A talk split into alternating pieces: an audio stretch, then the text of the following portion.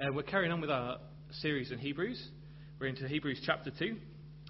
And um, my title for today, if this works and everything else works, is a little lag, I thought it wasn't going to work, is the greatest salvation. We're not going to kind of cover this whole title.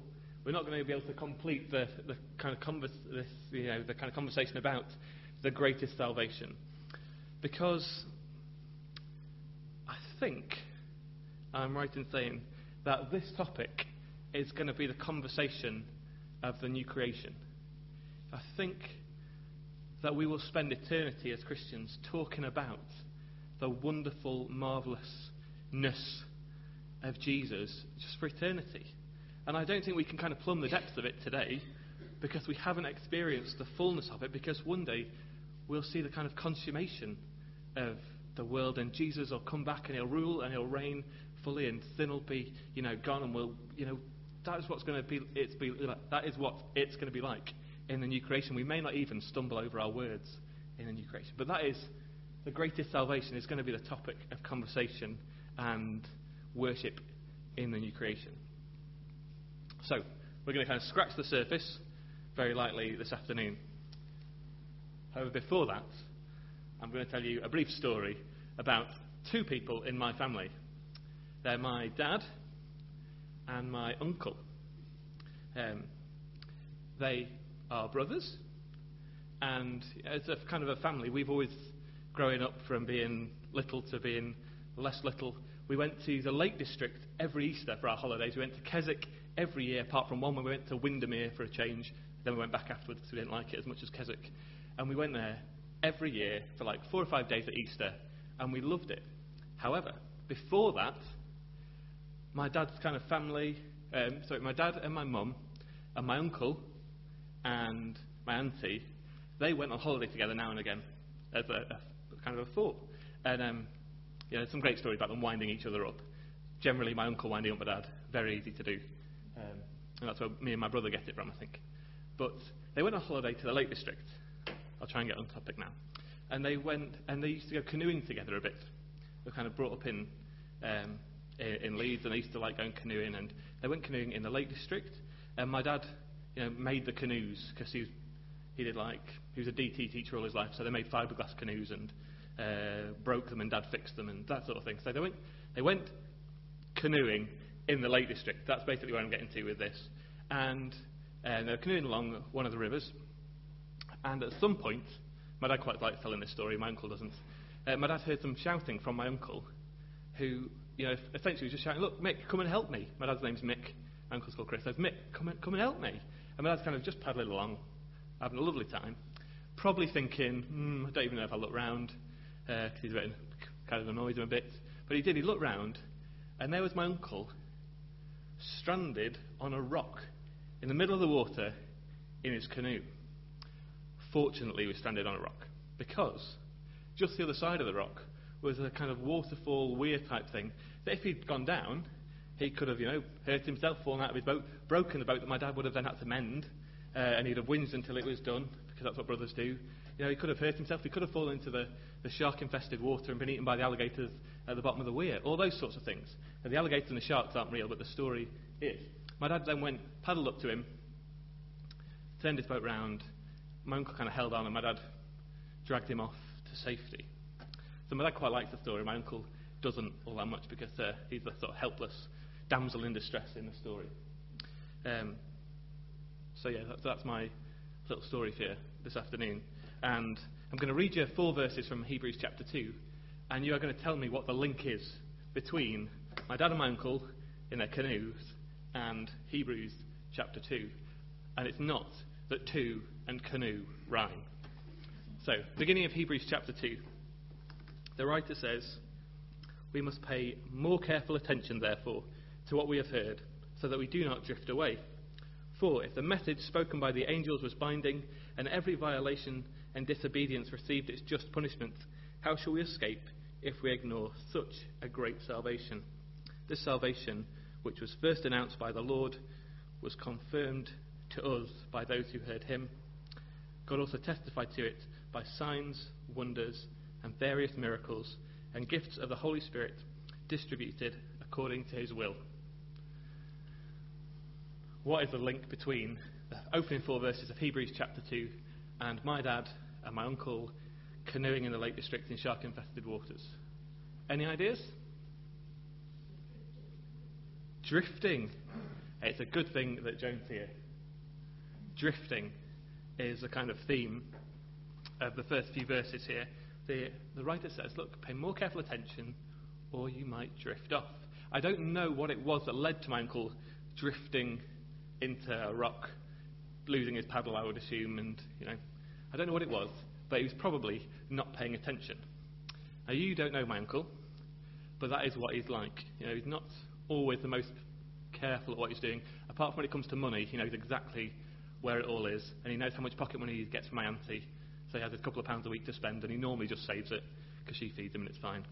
So, anyway, not paying careful attention and drifting, which, ironically, I feel I did just then.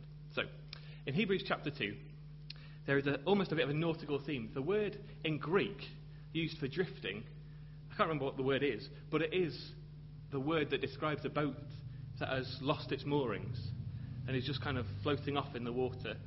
So it's not um, you know, anything else. It's this idea that if you set a boat loose in the water, it won't stay still. It'll just gradually float off with the current wherever the current takes it. However, you may be sat there thinking, hopefully you are thinking, but you may be thinking that. Now, I'm not certain, but I don't think that the book of Hebrews is a nautical manual. Well, it isn't. Now, this is a, this is a massive risk, okay? Tried it yesterday, didn't pay off without a few hints. So, if I ask you the question, what is the book of Hebrews really all about?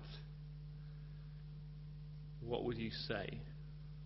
From what you've heard so far, or what you may know already, what is the book of Hebrews really a book all about? Yes, excellent.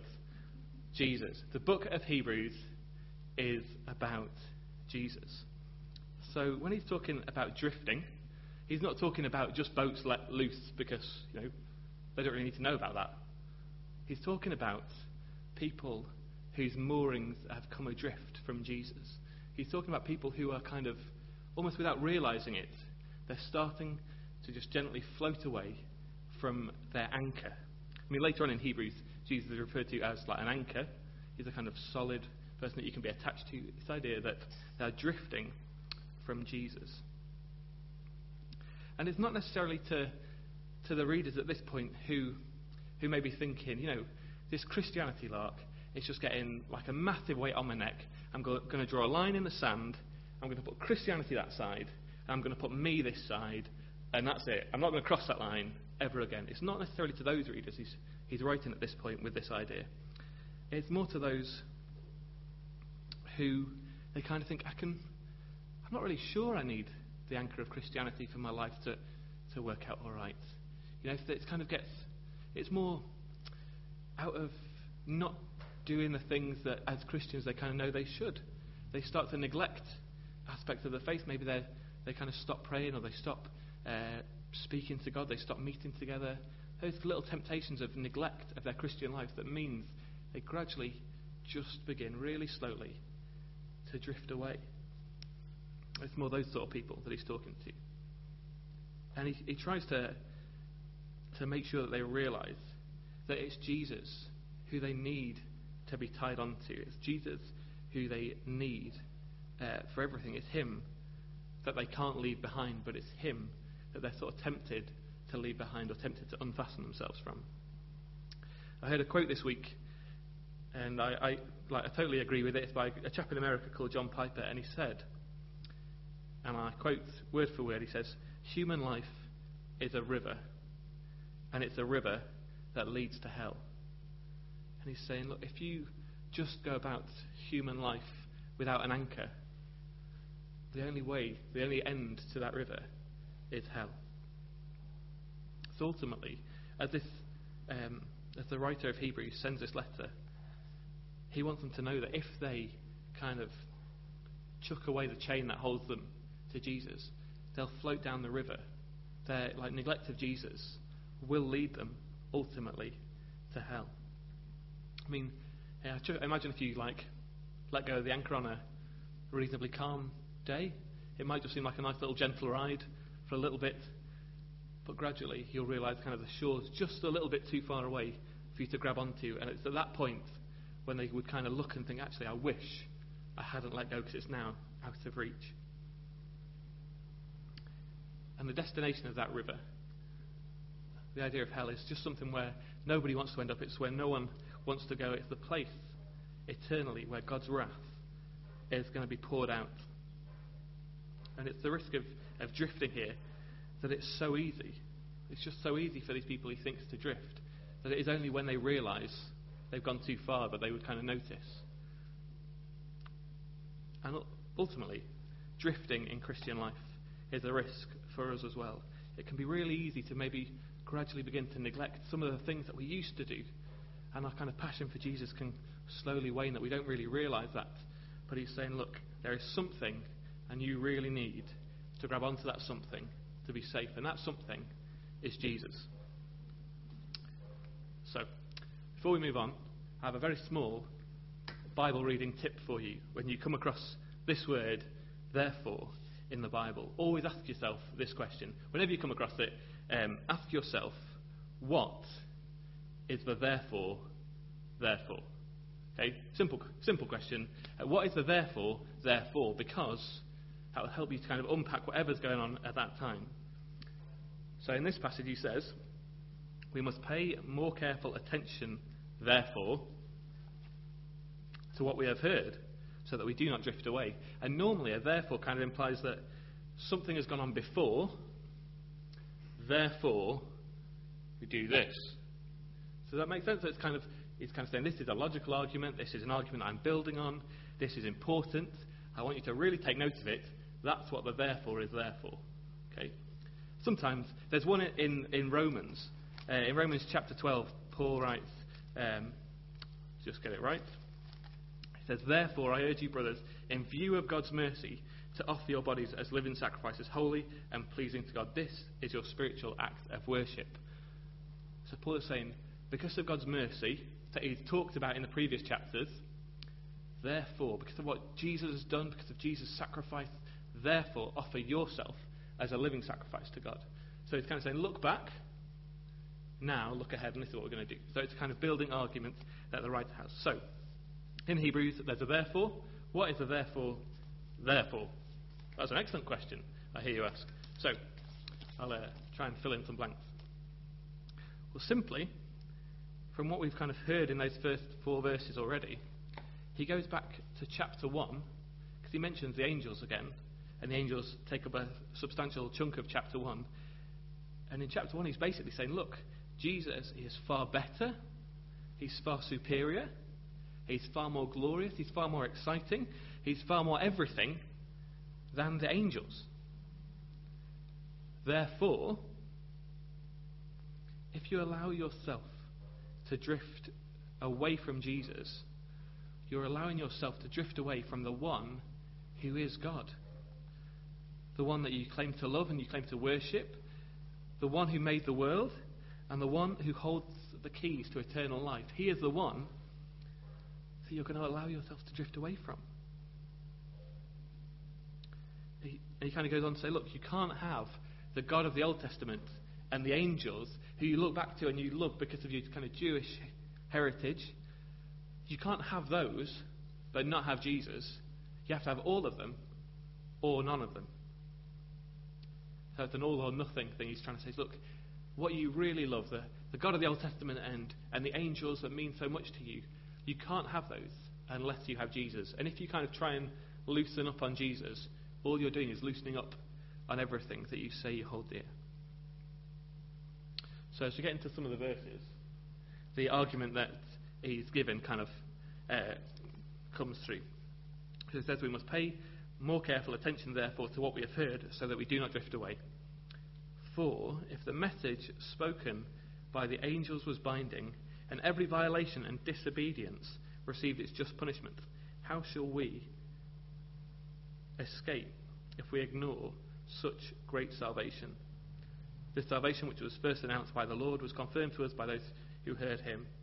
God also testified to it by signs, wonders, and various miracles and gifts of the Holy Spirit distributed according to his will. So he's kind of saying, look, there is, and, and they know this, there is a punishment, and there is an escape, and that's kind of what you want.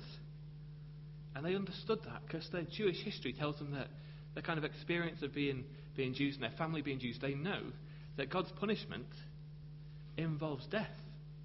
Because when they would have, you know, they'd have known about having animals that they had to bring to the temple, they could have had a nice little lamb called, I don't know, Fluffy the lamb, that they kept and they were really careful with for, for a few weeks, you know, looking after it really well, making sure that it was a perfect, spotless lamb. You know, it was just really well looked after. They petted it at night, they made sure it was safe, and then on a certain day, it would be killed to kind of represent taking the sin of the people so that they themselves weren't going to be killed. Its blood was spilt so that theirs didn't need to be.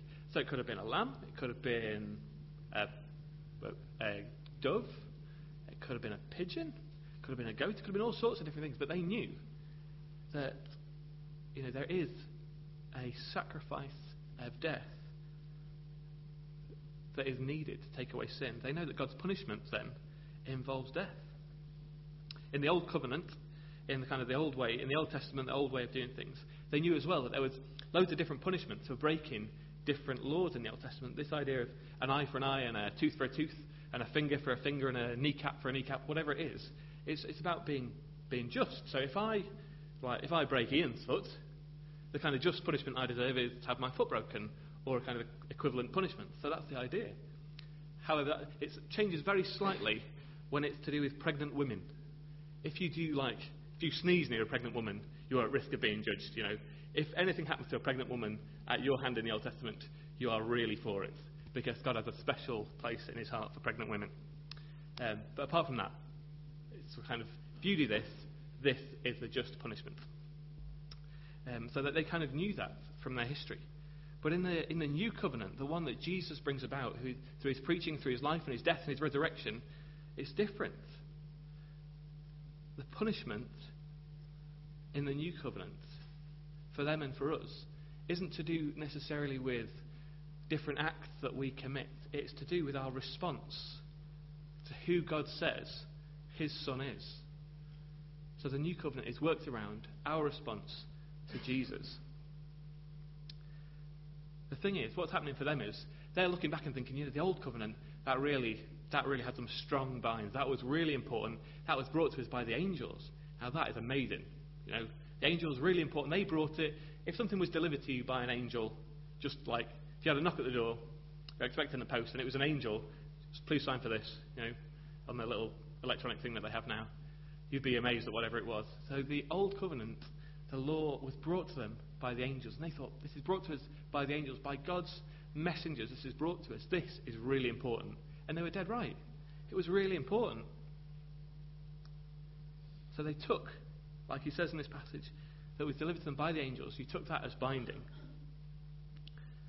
However, the New Testament, the New Covenant, is brought by Jesus. And the writer wants them to see that what was brought by the angels he thought that was binding.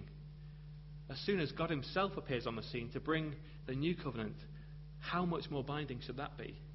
Last time, kind of, God sent His message via an angel. This time, God Himself turns up and says, This is the message. I am the message. How much more binding should that be? And the new covenant is binding on everyone. It's binding on, on them, and it's binding on us now. And he goes on to say that the New Testament, the New Covenant salvation is greater than the Old Covenant salvation. Which almost seems a little bit unfair to us because we live in a New Covenant time, we live this side of the cross compared to them. But in the Old Covenant, anytime they brought a sheep or a goat or a lamb or a pigeon or a, whatever it was they were bringing as a sacrifice, all those things pointed forward to something else, something bigger, something better, something perfect, something complete. But they lived in a time of kind of incompleteness or like uh, the kind of getting ready for what was going to totally and utterly fulfill everything. in the new covenant for the readers of Hebrews and for us who are reading Hebrews. We live in a time where we can look back and we can see that all the things that the old covenant pointed towards was Jesus. He's saying, Look, how much greater is this salvation now when we look to Jesus and we see that actually we don't need to go through all these different, like, rearing and killing of animals to sort out our sin. Our sin is dealt with finally, completely, wholly by this man, Jesus. So the salvation Jesus offers is greater because it's finished. That's what the writer of Hebrews is trying to, trying to pour out to these people. He's trying to pour out his heart, saying, Look, this is just so much better because it is finished, it is complete. Therefore, he says, Listen. He says, We must pay more careful attention. And this is the kind of thing you want to say to children, or said to me a lot when I was little, like, like listen, or pay attention, or be careful, you know. Very rarely did. Um, but the writer says, pay more careful attention. That is his kind of call in these few verses. He's saying, look, Jesus is amazing, so prick up your ears and listen to what he has to say. That is the call of these few verses. When you kind of boil it all down and you get the, the essence of it, he's saying, I want you to listen to Jesus. He has done everything that is needed for your salvation, and he wants to speak. But in our life, we make, make plenty of time to listen to all sorts of different things. We make time to, uh, to listen to like football scores. People, you like see people rush home because it's nearly match of the day because they want to like find the comfy spot on the sofa before the other person in the house wants to find the comfy spot on the like the second most comfy spot on the sofa, so they can watch match of the day and they kind of know all the, the different players and all the different teams of the red team and the blue team and is, is there a green team, green team, and you know whatever the teams are, I don't know, but you know they spend hours learning all the different people's names and you know where they come from and what their mother's name is and how long they've had three toes or whatever it is. They learn all these special things about them, and it goes for other sports as well. So like. I think I've told you before that when I was younger, me and a couple of friends used to really enjoy mountain biking. I could tell you, this is really sad, all the Shimano part numbers for pretty much everything they made to do with mountain biking, and then worked out what it was for road biking because it was a, only a couple of like different letters per part, which is really sad. But I'd like just kind of picked that up from what I was reading in the magazines. Um, I couldn't tell you now because they'll have all moved on by then. It probably wouldn't take me that long to work it out. So if you want to know any bike parts, let me know. But other people spend time, they, they listen to, they put loads of time to listening to music. They may absolutely adore music. Somebody brings out a new CD or a new album or something. You know, they'll rush out, they'll buy it or they'll download it, preferably legally off the internet, and they'll like listen to it in their car. They'll put it in until it bores them to tears. But they love to listen to it. Other people, you know, make sure that they watch the news every day. You know, they make sure they keep up with the news all the time. They, they let it pour into their ears through um, through the telly, through the radio, or like go onto the BBC webpage and see what's going on, or the newspaper. My grandpa used to like the news. Okay, he used to really love watching the news, and I think he was kind of mid 80s um, when he got Sky TV, so that he could watch Leeds play football and fight. That's what they tend to do. Um, and we were around there one time, and I, you know, I'll never forget this. He had the remote control, and he was kind of trying to work out how to use Sky because it was newfangled, and all he could ever find was The Simpsons. Um, but he was going through, and he found the news, and he, so he was watching the news, and we were all kind of sat with him, watching the news, and we were watching it for about half an hour, and they kind of then said something about us, uh, the story, and he said, "Hang on a minute, haven't they said that already?" Like, Grandpa, this is News 24.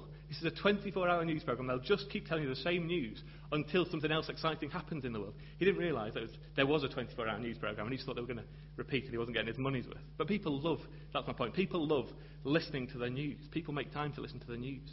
People go out and buy like new books by their favourite authors. When like the Harry Potter stuff was happening, people were like queuing up for hours outside bookshops so they could get that. People spend time listening and talking with their, their family and friends. Um, we were just in Oxford, well, in Bicester this week near Oxford, not quite as posh, um, and seeing some friends that are doing the same course that I'm doing. And we were up to like half past two in the morning chatting about, about different things, and it was really good. But people spend time like ages, don't they? Chatting with family and friends. But the challenge that this passage gives us is actually how much time in our daily life, no matter how good and, and different all those things are that we enjoy doing, we enjoy, we enjoy listening to, we enjoy spending our time doing, how much time do we kind of carve out to listen to what Jesus has to say? Because that's what this passage tells us to do. It's what he's telling the readers to do. He's saying, look, what you need to do is you need to listen to Jesus. So how much time do we make in our daily lives to listen to Jesus? And sometimes we kind of think that prayer can be listening to, to what God has to say, but sometimes prayer can just become, God, this is what I would like. Next thing. And we kind of go off and do our other things. And one of the guys I was, that I saw this weekend, he was saying that sometimes he goes for a morning jog, mental. But he goes for a morning jog before everyone else in the house is up. And he said, sometimes it's great because I'll go out and I'll, I'll say, God, what do you want to say to me today? And other times, I just think, how far is it home? You know, so sometimes he'll spend time listening to God, and other times he won't because he just wants to get home. So the moral of that story is, don't go for a jog. But he says, listen to Jesus. And the reason the writer says listen to Jesus is because God is speaking. God isn't silent. He wants people to listen to him and to hear what it is he has to say. The writer says, Look, Jesus spoke this salvation. He said, This salvation was first announced by the Lord, by, by Jesus. And it was confirmed to us by those who heard him. So Jesus said it, then other people told that message to the guy who's writing this book. And God also backed up what those people were saying by signs and wonders and various miracles and gifts of the Holy Spirit that were distributed however God wanted them to be. So they heard God, they heard Jesus speak, and the people that heard him went on and told other people, and they heard that, and now this is what would be that's first. This is like a third generation message of Jesus here. So somebody heard Jesus, that's first. Somebody who heard Jesus told somebody else, that's the writer, and the writer is now telling these people about Jesus. That's become confusing. So that message just gets passed on by people who have heard what God is doing. So Jesus starts off and he talks about his salvation. Others told of it as well, and God testified to it. Basically, God is really trying to get us to listen to him. And he's not doing it in a way that's kind of difficult to hear. It's not like, you know, your kind of deaf uncle or auntie or great uncle or whoever it is in your family who's deaf, who you kind of, he goes, what? And they can't hear you. God is not kind of talking in a way that is difficult to hear. He's not talking with a whisper. When God talks to us, he gives us his son. And it is Jesus who is speaking. It is Jesus who speaks through the Bible. It is Jesus who we read of. It is Jesus that God wants us to listen to. You. And he's saying that, that salvation, escape from God's wrath, escape from an eternity of, of suffering God's wrath, that redemption, being made right, that being adopted into God's family, being justified in God's sight, knowing that our sins are definitely dealt with, righteousness being made, not just kind of not bad, but being made perfect and good. All of these things come from God, and they come because of Jesus. These are the things that God wants to tell us and wants us to hear. And our response to God isn't one of just trying to think, that's a good thing, I'll have that, that's a good thing, I'll have that, that's a good thing, I'll have that, like supermarket sweep. Um, it's one of, our response to God shouldn't be a grabbing, but it should be a kind of delight to sit and hear what it is that God has to say about us and to us. Because actually, the truth of the matter is really, when you come down to it, if you're a Christian, what God wants to say to you is that you, you are my child and I love you with the most amazing love that there has ever been. That is what God wants to say to us if we believe and we trust in Him because that's the truth. He says, You're my child who I love. And no matter what else is going on in your life, no matter if you're scruffy or you know you're not very clever or, or whatever it is, he says, "You are my child, who I love, and I'm really pleased with you." See, God, if kind of if we knew that that's what God was going to say to us, we'd be really keen to spend time listening to Him because there's nothing better for our souls than to hear God say, I love you. But the difficulty is, sometimes God might go on to say something else. Because we know that God loves us so much that He comes and He meets us where we are. If we're in, you know, if we're in a difficult situation, if before we before we met Jesus, if our life was a mess, whatever it is, Jesus meets us wherever we are in life. He loves us that much that He will come and meet us, whatever the situation, whatever country we're in, wherever it is. But He also loves us too much to leave us like that. He wants to shape us and turn us into more and more the character of Jesus. So God will say to us, You're my child who I love. But I want to probe a bit about this issue. I want to kind of work by the Spirit to say, actually, is that something that a perfect child of mine should be doing? But the, the opposite to this is also if you're not a Christian here today, God isn't able to say those things to you. Because if you're not a Christian, you're still in your sins. When God looks at you, He doesn't see a, a perfect child of His because your sins are still yours. They're not dealt with by Jesus. If you're not a Christian, you're still on that, the river of human life that leads to hell, and you haven't got an anchor that is Jesus. But if that is you, there's the simplest option of not being a Christian, wanting to become a Christian, is actually just to say, God, I agree with you.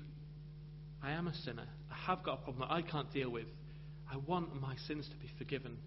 I want to put my life in Jesus' hands. I want Him to take all my sin. When Jesus went to the cross, it was a fine. Jesus said, It is finished when He was on the cross. It's not something that is kind of not quite finished and there's going to be some upgrades and some like beta products put out there to salvation, like 1.3.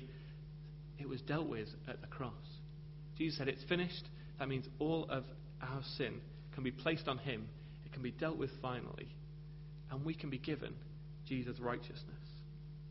If we don't know God, the thing to do is agree with Him and say, I am a sinner, and I want my sin to be forgiven. I don't want to spend my life in the, you know, in the, the river of human life that leads to hell. I want to be with you forever. There's a guy who is a Puritan um, called John Owen. And we were, on my course, we were asked to read one of his books. Um, I didn't read all of it.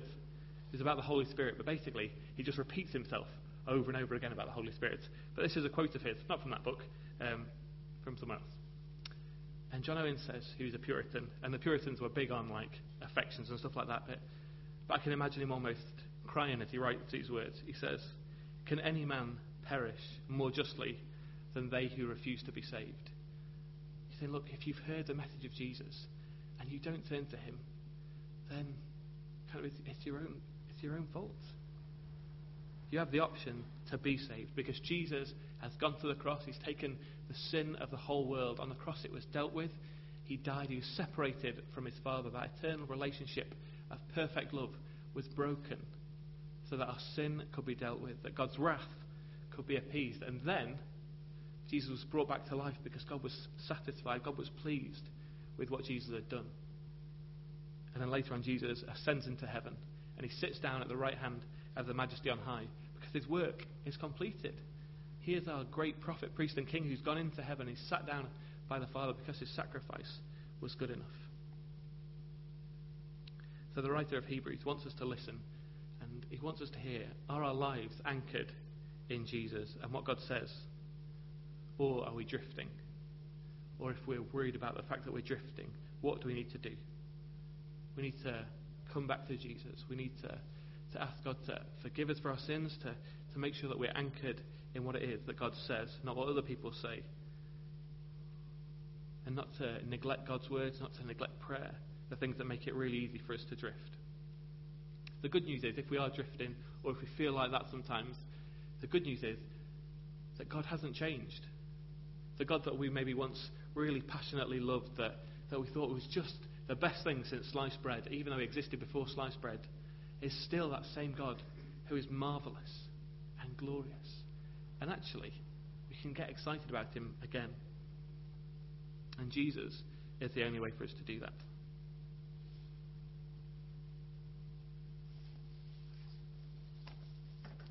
So I'll pray, and then we'll sing our final song.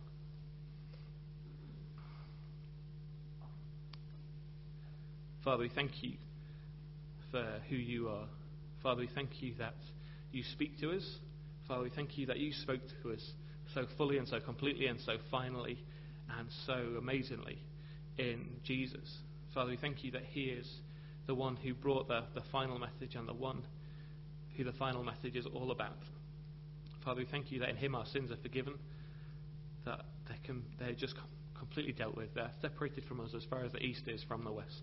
Father, we thank you as well that we receive His righteousness. That we're not just made not bad, but we're made good like Him. Father, we thank you that we can be adopted into your family, and you can say of us that we are your children and you love us. Father, we thank you as well that there is an anchor for our souls. Father, we thank you that um, yeah, that Jesus can hold us steady, can hold us firm. And Father, I pray that you'll help us. And um, if any here that feel like they've been, you know, a time of kind of not really being too fixed on you, Father, we pray that you would help us to, to kind of refix our lives around Jesus and what He says and what He has done for us. Father, we thank you that what you speak is true. And Father, if there are people here that don't know you, Father, we ask that they would agree with you and they would confess their sins and they would know your love and your forgiveness poured out in their hearts. Father, we thank you for this time today as well. Uh, Father, we thank you that we're going to sing some great truths about you now. And Father, we pray that you will bless us and help us to go on with you, loving and knowing you more and more. Amen.